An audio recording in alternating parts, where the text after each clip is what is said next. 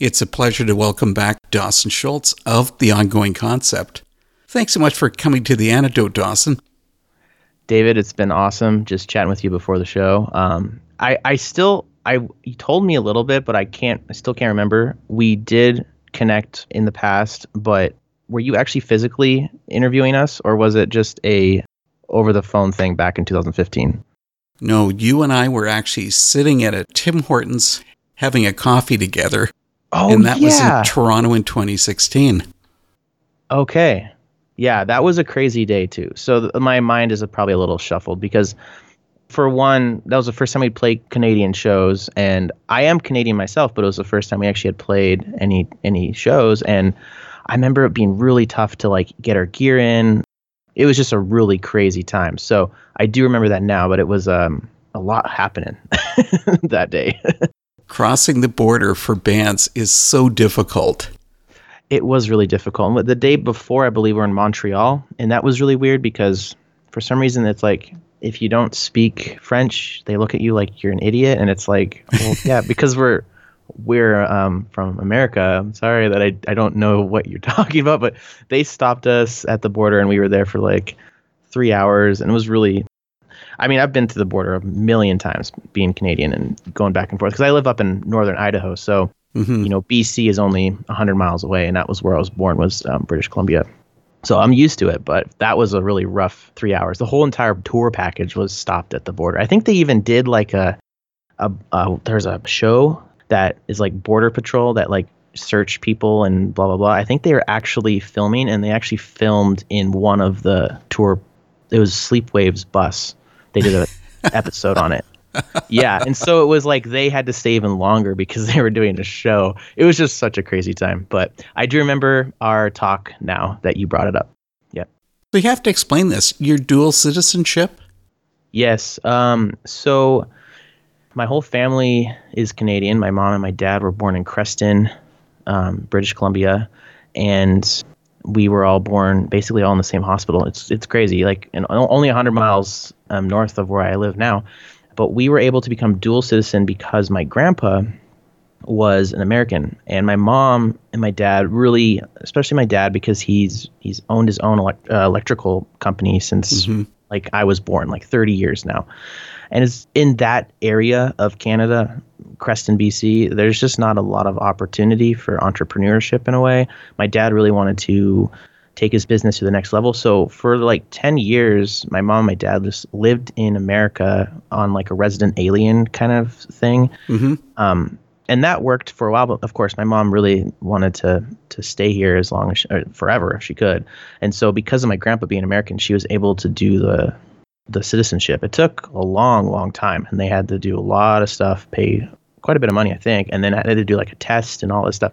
Like it was like a long endeavor to make it happen. hmm Uh, but because me and my two brothers uh, were under the age of 18, when they became citizens, we got grandfathered in and we didn't have to do anything. We just automatically became U.S. citizens. So we got very lucky. And within, I think it was like the year or two years after this all happened, the chain of using your like father as an American citizen to become a citizen it doesn't exist anymore. So my mom was able to just get just slide in right before that law was passed that you can't do it that way.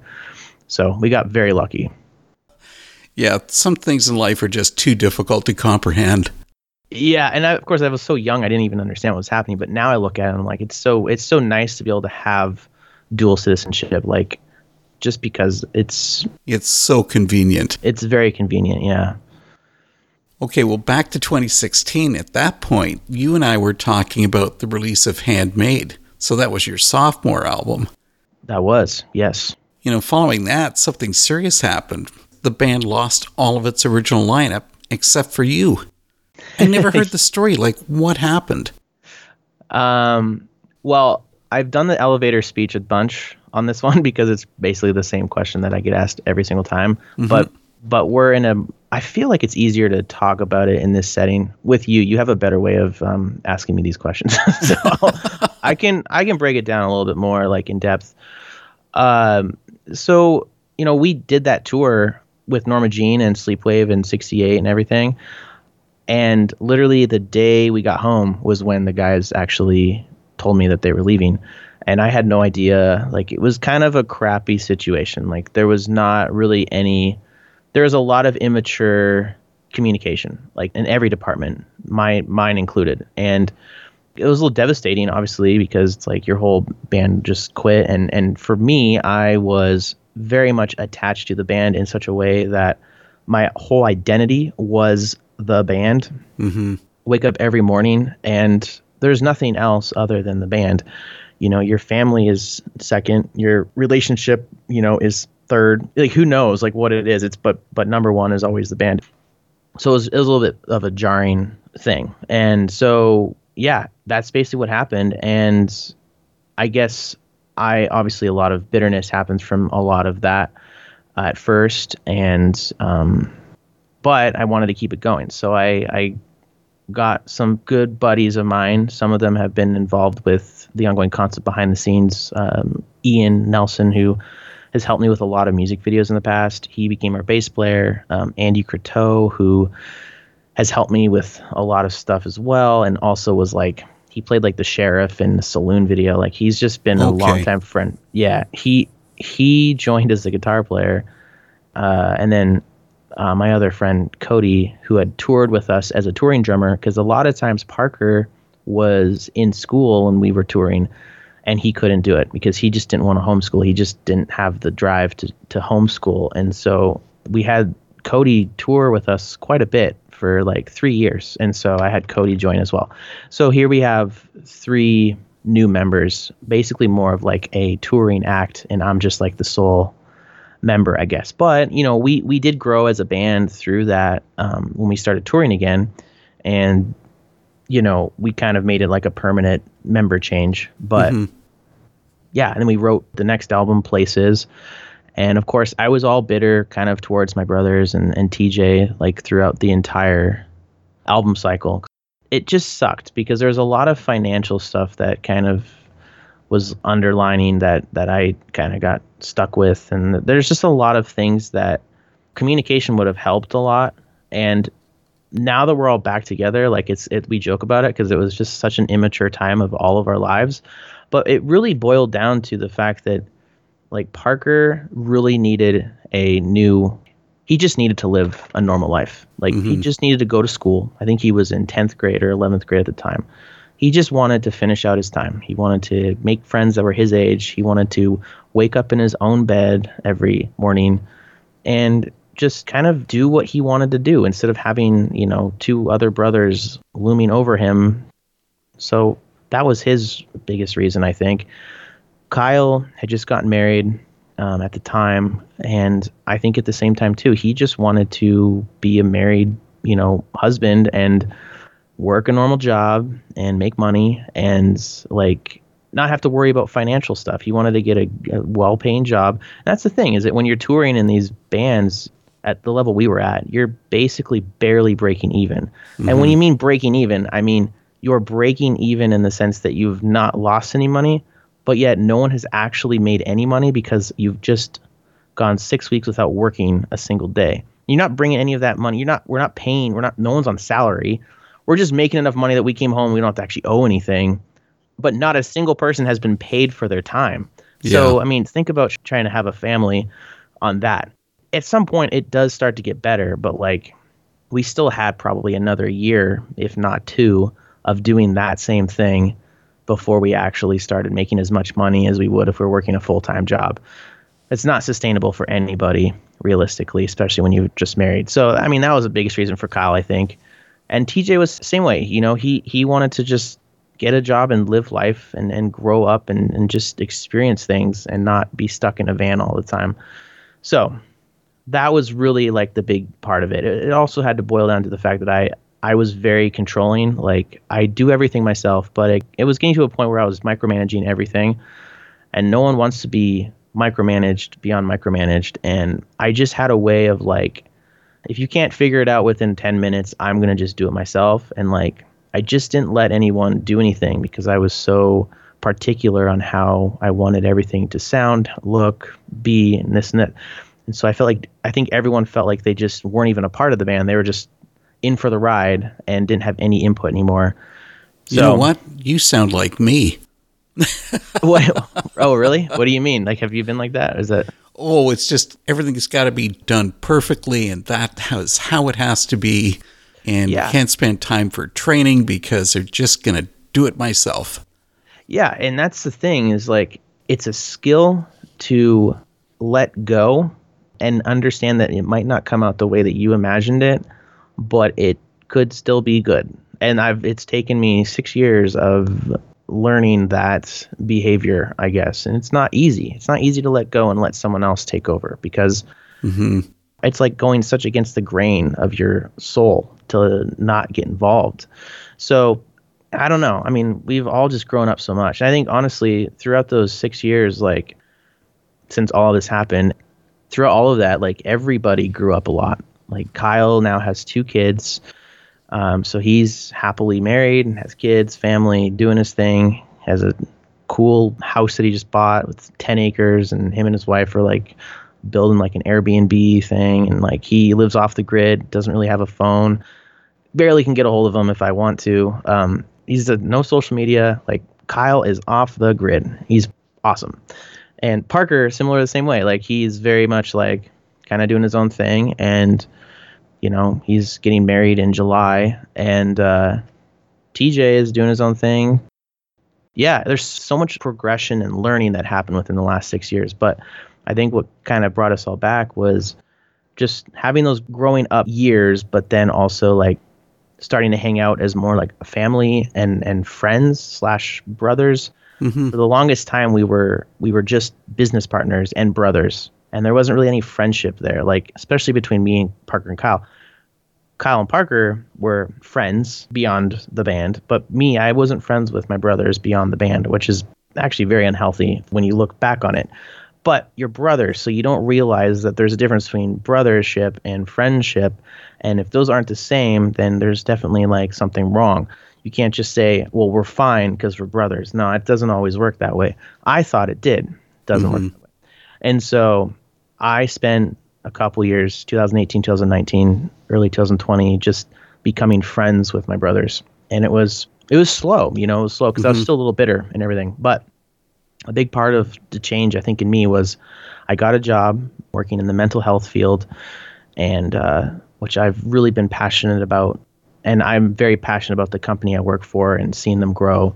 And I think the second thing was I found um, my now wife, Emily, who we met in 2019, started dating in 2019. And um, I think she is a big reason why I have changed who I am a lot. And all of those variables i think made us come back together and it was kind of just like a slow thing but after a while we were like hey let's uh let's just see what happens if we start to write a song together and it kind of became that you know coming over like once a week and just more so hanging out not always writing anything we just hang out and watch stupid youtube videos and laugh and have fun mm-hmm. but we do a little bit of writing here and there and, and things started to come together and I had no, I had no like plans for ongoing concept stuff because I was like, there's nothing to really lose. Like everyone has accepted that the band is kind of like done, at least like you know people on the outside.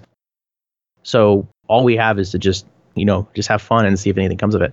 But the more we started writing, the more we started enjoying what we were doing, and then the more the ideas of actually doing a full album came about. Okay, so you've had the situation with your brothers. And as you said, they're brothers and they're bandmates and they're business members. How differently did you treat the new lineup that you had for places? It had to be a whole different dynamic. Yeah, it was definitely a different dy- dynamic for sure. I mean, I was the youngest in that group. I, I was the oldest with everybody else, but I was now the youngest of this new group. And I definitely approached things differently because I had just lost, you know, three people and I wanted to not have that happen again.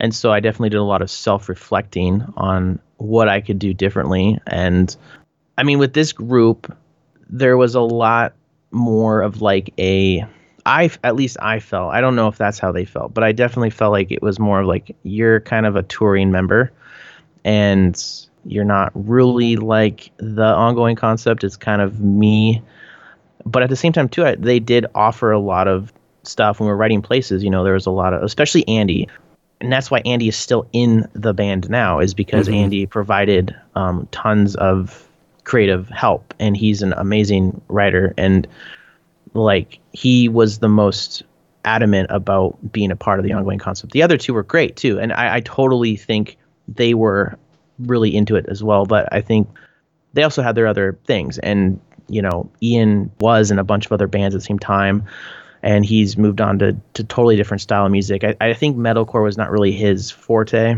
Mm-hmm. but also I still kind of had my my um, controlling vibes that I think didn't mesh well with them as well. And I, I think the different thing about them was that they straight up told me that I was being a horrible person sometimes. uh, where my brothers would tell me it too, but like when it's your brothers telling you, sometimes you kind of just like brush it off a little bit more. Um, but with these guys, it was a little bit more. Uh, I don't know. It's just a different, whole different like vibe, and I, I definitely enjoyed it. It was definitely fun, uh, but it just never really felt like the same as having you know the original guys. So it was a different vibe having the guys there. And something else was that lineup, as you had already mentioned, created places. And that album I find to be different because I always considered it maybe a bit more toned down compared to your previous releases. Or am I misreading that album? No, it's totally different. Like, because you know that was the thing was that once Kyle decided to quit, I now had to take on the screaming duties and become frontman. Which, I mean, I, I I know how to scream, I know how to do those things, but it was like now I have to do that plus I have to sing, and it was like all this stuff. So I think with that album, I was really trying to kind of find a way to uh, do less screaming, more singing, and just make it so that I wouldn't be dead by the end of a set. As like Right. trying to do some of these songs like Saloon or like Covergirl or like any songs that involved, you know, going back and forth between Kyle and I, I now had to do all myself, which is exhausting. So I think with this record I, or with Places, I was much more focused on like how can I survive a set with these songs opposed to like what sounds good. So definitely a little bit toned down um, due to just future thinking, I guess you could say.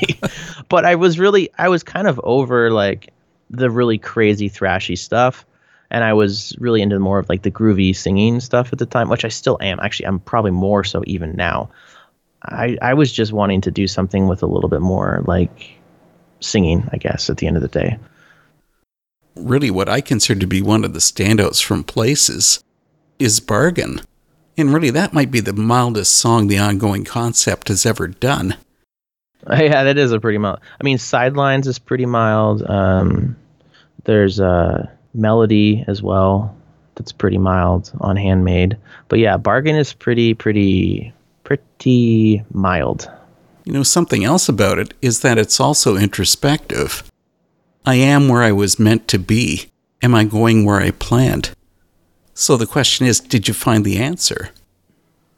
Um, I found the answer now. I, I don't.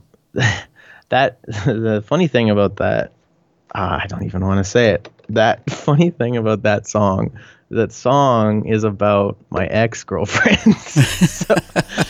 and it's about uh, Well, you a- did find the answer because now it's somebody completely different who you married. yes, yes, yes. But it's weird because that song is about my um, lack of commitment due to touring all the time. hmm and it's just not holding up my end of the deal and kind of focusing more on my band than I am focusing on the relationship.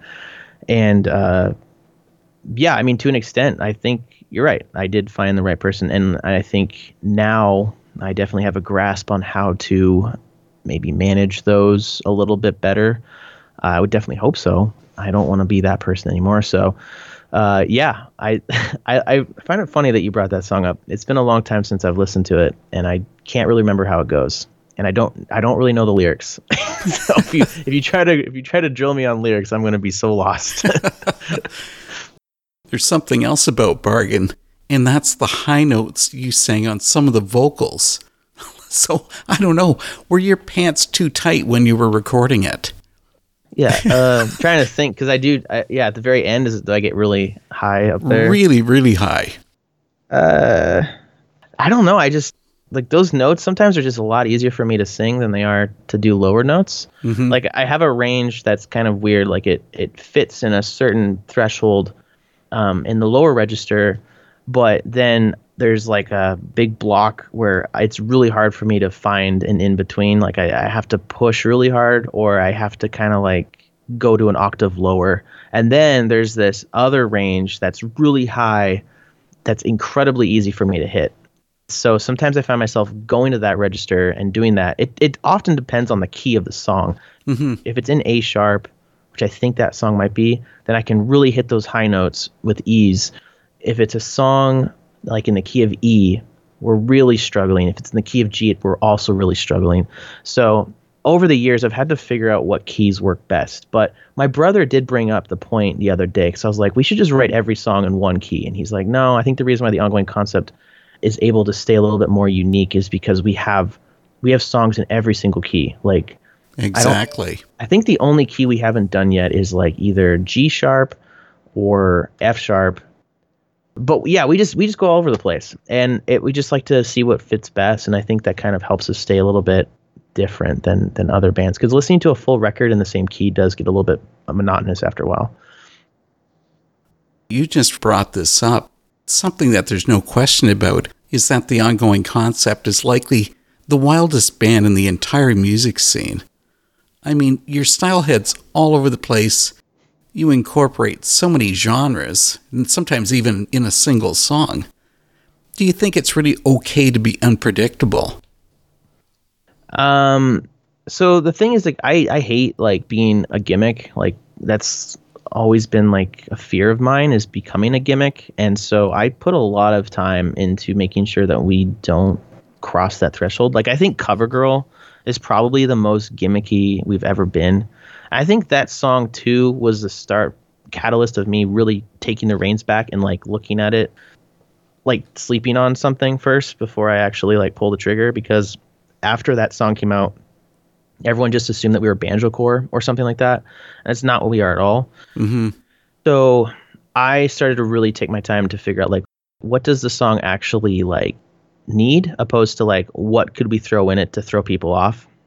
When I write a song and I get to a spot where I don't know where the song's going to go, I'll usually just try a few things, but oftentimes like I'll just think about what it could be and if I get like chills or like goosebumps of thinking about what that could be, then I'm like, oh, maybe we should try something like that. Like it's really weird how I write music because we don't write like in a, a room where we're all playing the instruments and then come up with the music. We all kind of write in the box, recording in our Pro Tools or whatever. So mm-hmm. we are we are constantly recording and a lot of the stuff we do in demo is is good enough quality so I have a legitimate studio here, like good enough quality that you know we can save that for the final take at the end of the day. But oftentimes we're just writing in blocks and then you know we're not really sure we're going to go next and then it's like well let's just add like an 80s uh, synthwave thing here and see what happens and then you know so it's like Oh, yeah. there's, there's not really a lot of there's not really a lot of like oh this would be crazy because people would think it's crazy type thing it's more just like it would be really cool and i think it'd sound really cool if we did this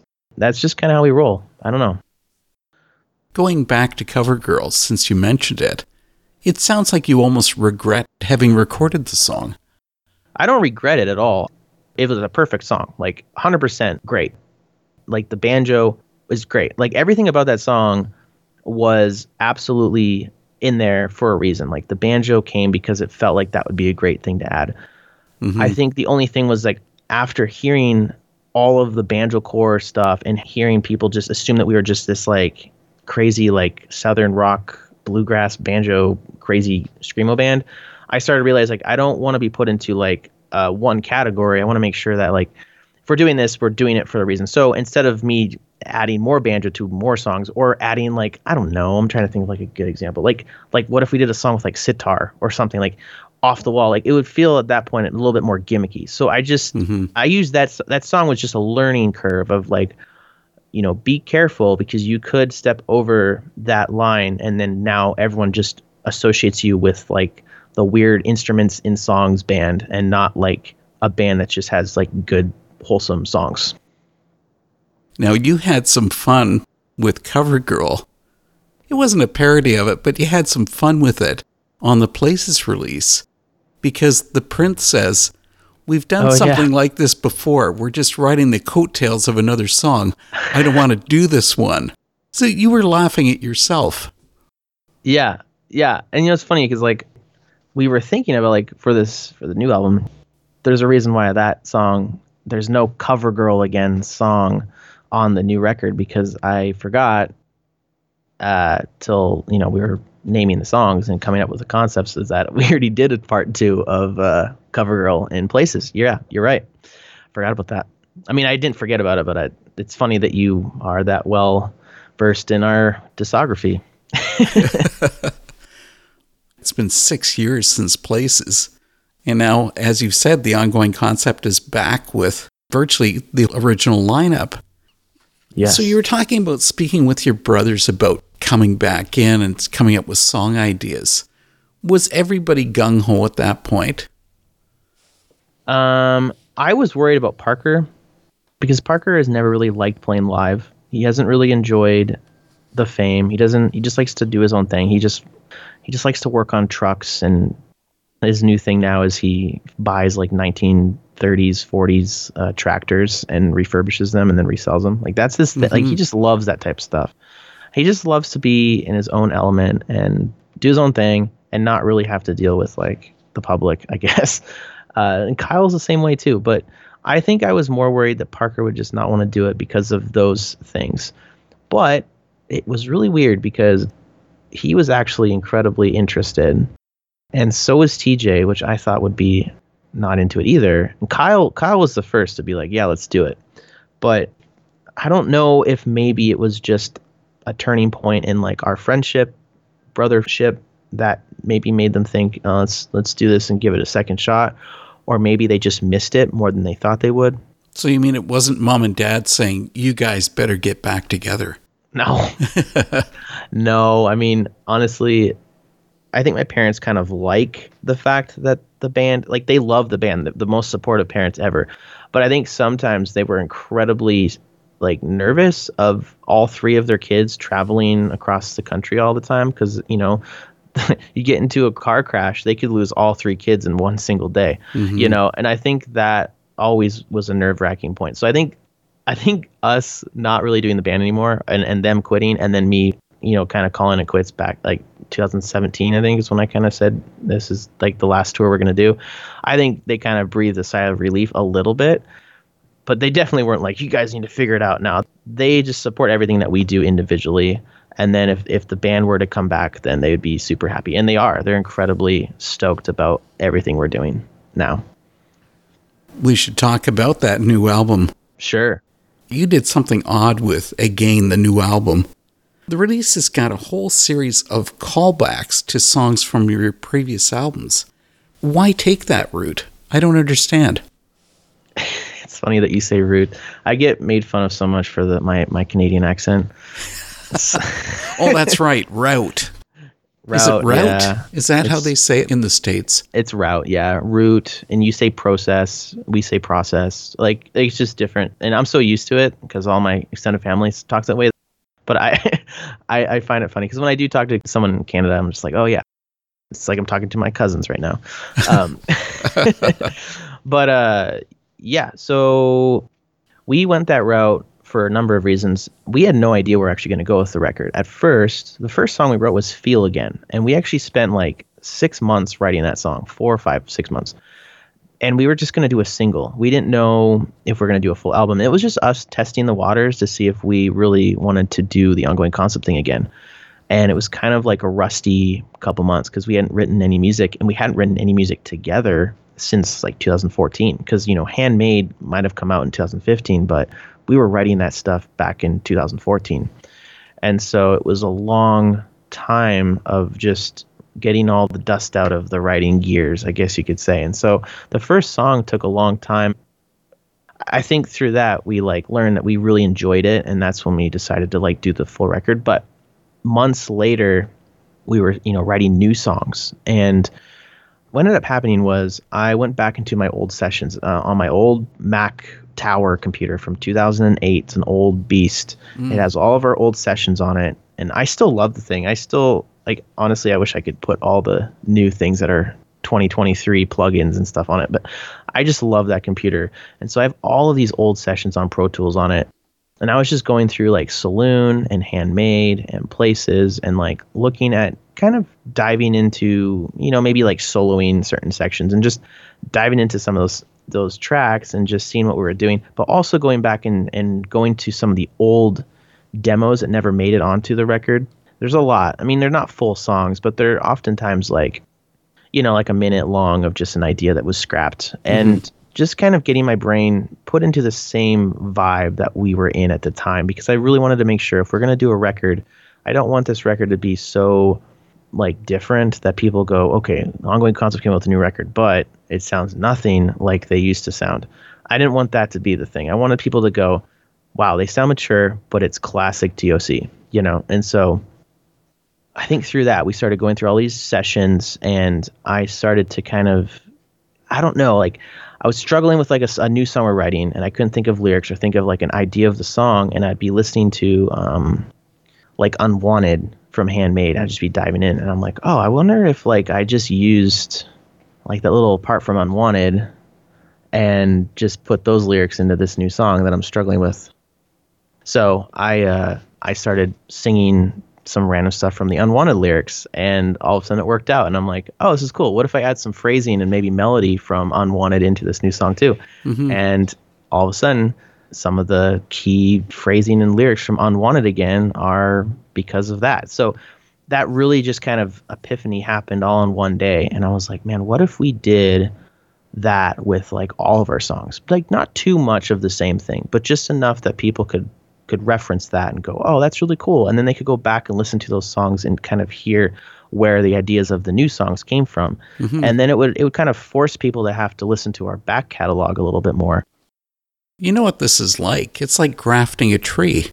You're taking a graft from the old songs and placing it on the new ones to make a whole new entity. That's a very good way to put it. That's exactly what we did. I wish I would have thought of that. Well, a lot of people don't know what a tree is, so might be over people's heads. Yeah, that's a very good way to put it. You know, and that's the thing is it's been kind of hard though to explain to people. These are not covers. These are not reimagined songs. These are brand new songs but with callbacks to you know the classics of of our past records. You know, I have a lot of favorites from your band, but Prisoner Again is a song from Again that really tops my list. I mean, listeners really have to go and see the video, you know, with Kyle hanging out of the pickup truck, just screaming the vocals. I mean, really, this is powerful stuff. That was fun. But let's take it back to the title aren't all of us prisoners in one form of another? Yeah, yeah, and that, that's the thing. Our lyrics are often very metaphorical. Like we don't necessarily want to pinpoint a topic. We kind of just want people to be able to make out their own story through mm-hmm. our songs. And so I don't really exactly know what Prisoner Again is all about uh, because you can take it any way you want. I think it was partially about um, I don't even know. I think TJ wrote a lot of the lyrics for this song. But yeah, we're all prisoners in one way or another. And I think it's kind of cool because it kind of shows, you know, it kind of is a good good starting uh, uh music video and song because it's like people want to know where where we've been. Well, we've been prisoners. you know what I mean? That's right. And then we we strip all of our jumpsuits off and throw them in the fire at the end, and then we're back to to what we were. So yeah, there's like just so many different ways to interpret that song, and I, I think I think it's awesome. You have to admit that your sound must cost you as a band because not everybody's going to accept the ongoing concept in the music that you're putting out. You know, and I guess you've already brought this up, but the thing is, having a band and making music is also a business. Yes. So, has that ever given you second thoughts about what you're creating? Um, there's times where I'm like, why don't we just cut the screaming, cut it all, and just go poppy or something like that, or maybe just go country or something, something like that. Um, Bring the banjo back.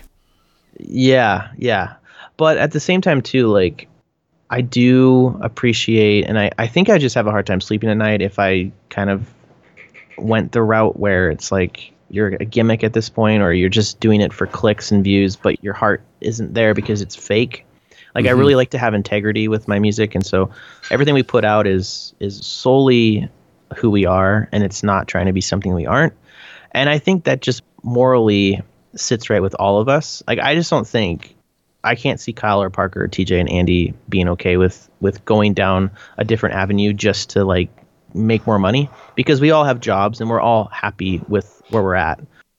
We're at a good spot and I I don't think we need to like be the richest people in the world. So Well, tell me when you first signed with a record label, were you really thinking that you were going to be making money out of being a band?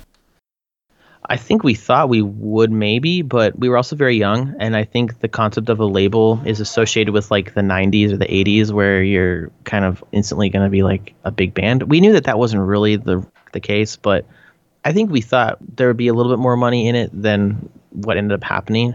And I know that there is still that spot. But like I said earlier, I think we still had another year or two of grinding and making nothing before we would have crossed that threshold. And that just did not seem feasible or realistic at the time. So, with your sound, you mentioned a little while ago about it being metal. Is that how you visualize the ongoing concept? I have always visualized us as just a band that plays music. I'll say rock sometimes, but I just think that our music is so different that so all over the place. Yeah, I think it's unfair to put us into like a metalcore um, genre, even though it's like we're forced to kind of have to throw that genre in. Mm-hmm. Um, like if we have to use hashtags on something, it's like you always got to use metalcore because it, it's true. There are a lot of songs that fit right in there with metalcore scene, but if anyone like listens to our record from front to back, it's just it seems like the metalcore ones seem to like hit harder and do better on Spotify or YouTube or iTunes, you know. Um, but at the same time, too, like I think some of our best songs are the ones that are nothing like that genre. And uh, I don't know. I just like to say rock band personally when I when people ask. It's just easier. sure. Let's just simplify it for them. Yeah, yeah, and it's funny because I'll say, "Oh, we're like a heavy heavy metal band," and they'll be like, "Oh, like Kiss," or like I don't know. Like sometimes you'll get a Slipknot in there, but most of the time it starts with like classic rock. Like, oh, so you guys are like Kiss, like really heavy. Like, no, that's so. I, I and at that point I just shut down and I'm just like, yeah, we're just a band. We just we have some screaming and stuff, and it's not even worth my time to explain what we are, and uh, I'm okay with that because it doesn't matter. When people have asked me about your band, and I said, I can't describe it. You just have to listen to it and hear what it's all about because you can't describe it. I like when people say that. I've heard that a few times too. Like they don't describe us by anything other than you just need to go listen to it for yourself. Because like that's the thing is, um, if there's a really good TV show that I like or movie that I like, I oftentimes will use that same thing. I'll be like, I can't really describe it to you. You just need to go watch it and see it for yourself. Um, so to, to me, if someone says that t- to me, I'm often one to be more intrigued when I've told that rather than using something else to describe something, you know. So mm-hmm. I, I do and I do appreciate that. That's how you you tell people about us. Well, see, the thing is, is that the ongoing concept loves to mess around with genres, like with failures and fakes again. You know, I really can't think of any other way to describe it except as an aggressive dance track. you know, yeah, but I'm see, glad. but it's also serious because it says Friends, I found out the hard way. I'm just a failure. It's not enough to say that you're not blameless. I mean, like, what brought that on? Kyle definitely wrote the lyrics for this song, and it's definitely a lot of callbacks to the failures and fakes from Saloon, for sure. Mm-hmm. Another thing, too, is like Parker and Kyle and TJ had a podcast called the Failures and Fakes podcast. I think that those words, failure, failure and fakes, and like all those whatever is used in the lyrically in that song are very like dear to I think Kyle a lot. Just because yeah, we all we're all failures. We're all make mistakes and we do stupid stuff. Like there's no one that's above being a failure, you know. And I think that we have seen enough of ego and narcissism in the music industry over years of touring that it's just kind of like it's humbled us in the sense that we have found ourselves in spots where we have been a little bit egotistical, especially me. And I think that's just a good it's just a good motto or way of living is to is to always know in the back of your mind that we're all we're all in this together. We're all failures. We're not perfect. No one's perfect. It's funny that you bring that up because the more that I've listened to again, the more I keep finding the songs are dealing with self doubt. Do you think that's accurate? Uh, well, you're really diving into lyrics. Um, I do. You do. Uh, I mean, I don't want to like I don't want to burst your bubble too much, but the lyrics are usually the last part of the writing process. and a lot of times, a lot of times they're just kind of put in really quickly. Like, oh, do, you're not saying it, the lyrics are filler. Sometimes they're a little bit of just like what works here. What okay, honesty is coming through here. Yeah, I mean, we do care. Like, there are times where we definitely care, but how I write and how everyone else writes is we like kind of scat over our songs. We'll be like da da da da da da da da da, you know, that kind of stuff. Like, and we'll scream that way too. We'll just make up random words, random phrases, and then we add lyrics over top. So we're not actually like sitting on with pen and paper and, and writing lyrics. We are oftentimes saying random words, random screams, and then going, crap, how do we add lyrics to this really cool phrase that we wrote? that sits really well in the mix. The melody is awesome, but the words aren't there yet. So then we create the words. And sometimes they're a little bit, I would say, like spare the moment, like we have to get this done, um, procrastinating type style of, of writing, because it's always the last thing we do. Kyle usually comes in though and, and definitely does a good job of cleaning up like the grammar and, and stuff like that. But I'm not saying that there's not any intention there. I would just say out of if you had the if you had the rate our most like important parts of of a song, it would definitely go like the hook, the melody, the phrasing of the melody, and then the actual instrumentation, and then last would be lyrics. So, yeah. Well, Dawson, I totally hate you now because you've crushed my last question. Oh, okay. what? Because it was all having to do with the lyrics on Falling Again. Okay, so we can talk about this one because this one actually has meaning because this has been going on for four albums now. This one particular song, so we can definitely talk about that one. Okay, because that that's excluded. That song in particular is completely excluded from everything I just said. So just throw everything I said out the window, and we'll go to Falling again.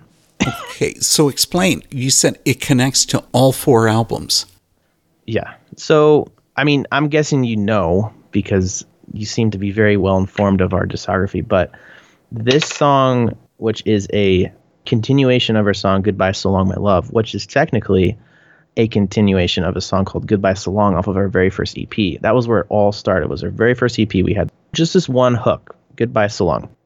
When we did Saloon, we wanted to create a story that was basically about um, not knowing what was on the other side, whether it was religion, if you believed in God, if you believed in something else beyond God. Like it was more about a struggle with just knowing what happens after you die.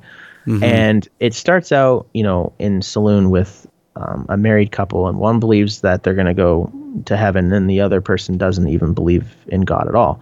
And so then it's like, will I ever see you again? Because you think that I will not ever see you again if you don't believe in what I believe in. And it's like that struggle. And then, you know, in Handmade, we made the song Falling, which is kind of like the continuation of that person still living on, um, but still struggling to to know like, is there anything beyond just this world?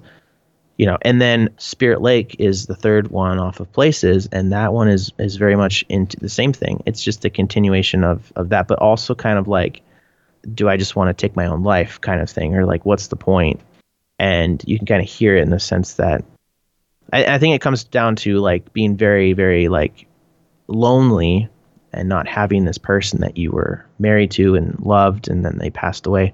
And it's like kind of like this like think of like the old guy on that movie Up from Pixar. Mm-hmm. Just really sad, just really bummed out about life and uh, can't really find hope because he's just he lost the most important person in his life, you know. And so it's just that kind of stuff. And there might be some lyrics spread out there that are more metaphorical, like that could mean other things to people. But like to me, that was kind of where those lyrics meant to me, and that's kind of where we went with it. So falling again, I think is it's kind of a continuation, but it's all it's it's more of like a callback, and it's kind of I think it sounds like the person gave up and basically killed themselves. They jumped into a lake and drowned. That's kind of like where it sounds like it's coming from, but it's more of just a callback and trying to reference everything. But there's some metaphorical things, and I don't know how people will perceive it. I hope they perceive it in multiple ways, but it's kind of the kind of the story of like where all that is. What's interesting because you've sort of saved a faith aspect song as the closer for all the albums. A little bit. Yeah, I guess you could say it's it is faith based for sure in some ways. Yeah. Well, faith aspect anyway. I know you've never taken on a, a Christian band label because that really isn't where you're focused. No, and I'm glad that you noticed that. I don't know if you've probably seen a couple posts I've made over the past six months. But yes, I I really hate getting clumped into a Christian like circle. It doesn't help that we're on a, a label. I'm going to say this: a label that in the past has signed bands that are Christian. Solid State has never claimed to be a Christian label ever, but they are assumed to be, and so every band that signs to them is assumed to be Christian as well. And it sucks because we've lost a lot of opportunities because of that stigma and you know, some people say, "Well, you gotta you gotta wear it proud," and blah blah blah. It's like, no, I don't want to wear it proud because I never wrote a, I never really have written songs about God. Sure, this one song about someone not knowing if God's real or not, or, or if someone something out there is is bigger than they are, could be considered Christian or faith based, but it's not. It's it's just talking about everybody's struggle with life. Every single person doesn't know what's going to happen when they die. None of us know. So yeah, it, it's it's definitely a faith based series of songs, but I do appreciate that you did mention that it's, it's not about Christianity with our music. We just write songs that we like. We write music that we like, and we live life however we like, and it doesn't really matter to anyone what we do in our private lives. Doesn't need to be brought into um, our music. Some of our members go to church who cares? It doesn't mean that we're a Christian band. We're just a band that likes to write music. okay, now you're going to be totally bummed out with me because okay. the tagline of the antidote is Christian music that doesn't suck. Oh, is that really what it is? Seriously. Oh my gosh. Okay, that's fine. That's fine. I've already done enough like Christian interviews, so it's it's nothing. But I I think the fact that you are saying the things you're saying definitely is like great, and I have I have nothing against doing this. Doesn't mean that we're a Christian band or that's our focus. We are just a band that likes to make music, and we might have members that are faithful to God in some way or another. The whole intention of the antidote is to look at the art of music that's created by Christians, but it doesn't have to be overtly Christian what I've explained to other people is that typically, if somebody is a Christian, you're going to find some of that Christian faith aspect is going to come through on a song or some of the songs or even the entire album. But yeah. if it's strictly out to evangelize, I'm not interested. Yeah. I want to talk about the art of the music. And that's what we're talking about tonight. Yes, and I love it. I love chatting about this stuff. So I think you worded that awesome. Dawson, I've been a longtime fan, so I got to tell you how much I really do love this new album. Thanks for coming to The Antidote and sharing about it. Well, sweet, man. I really appreciate talking to you, and it's it's been fun.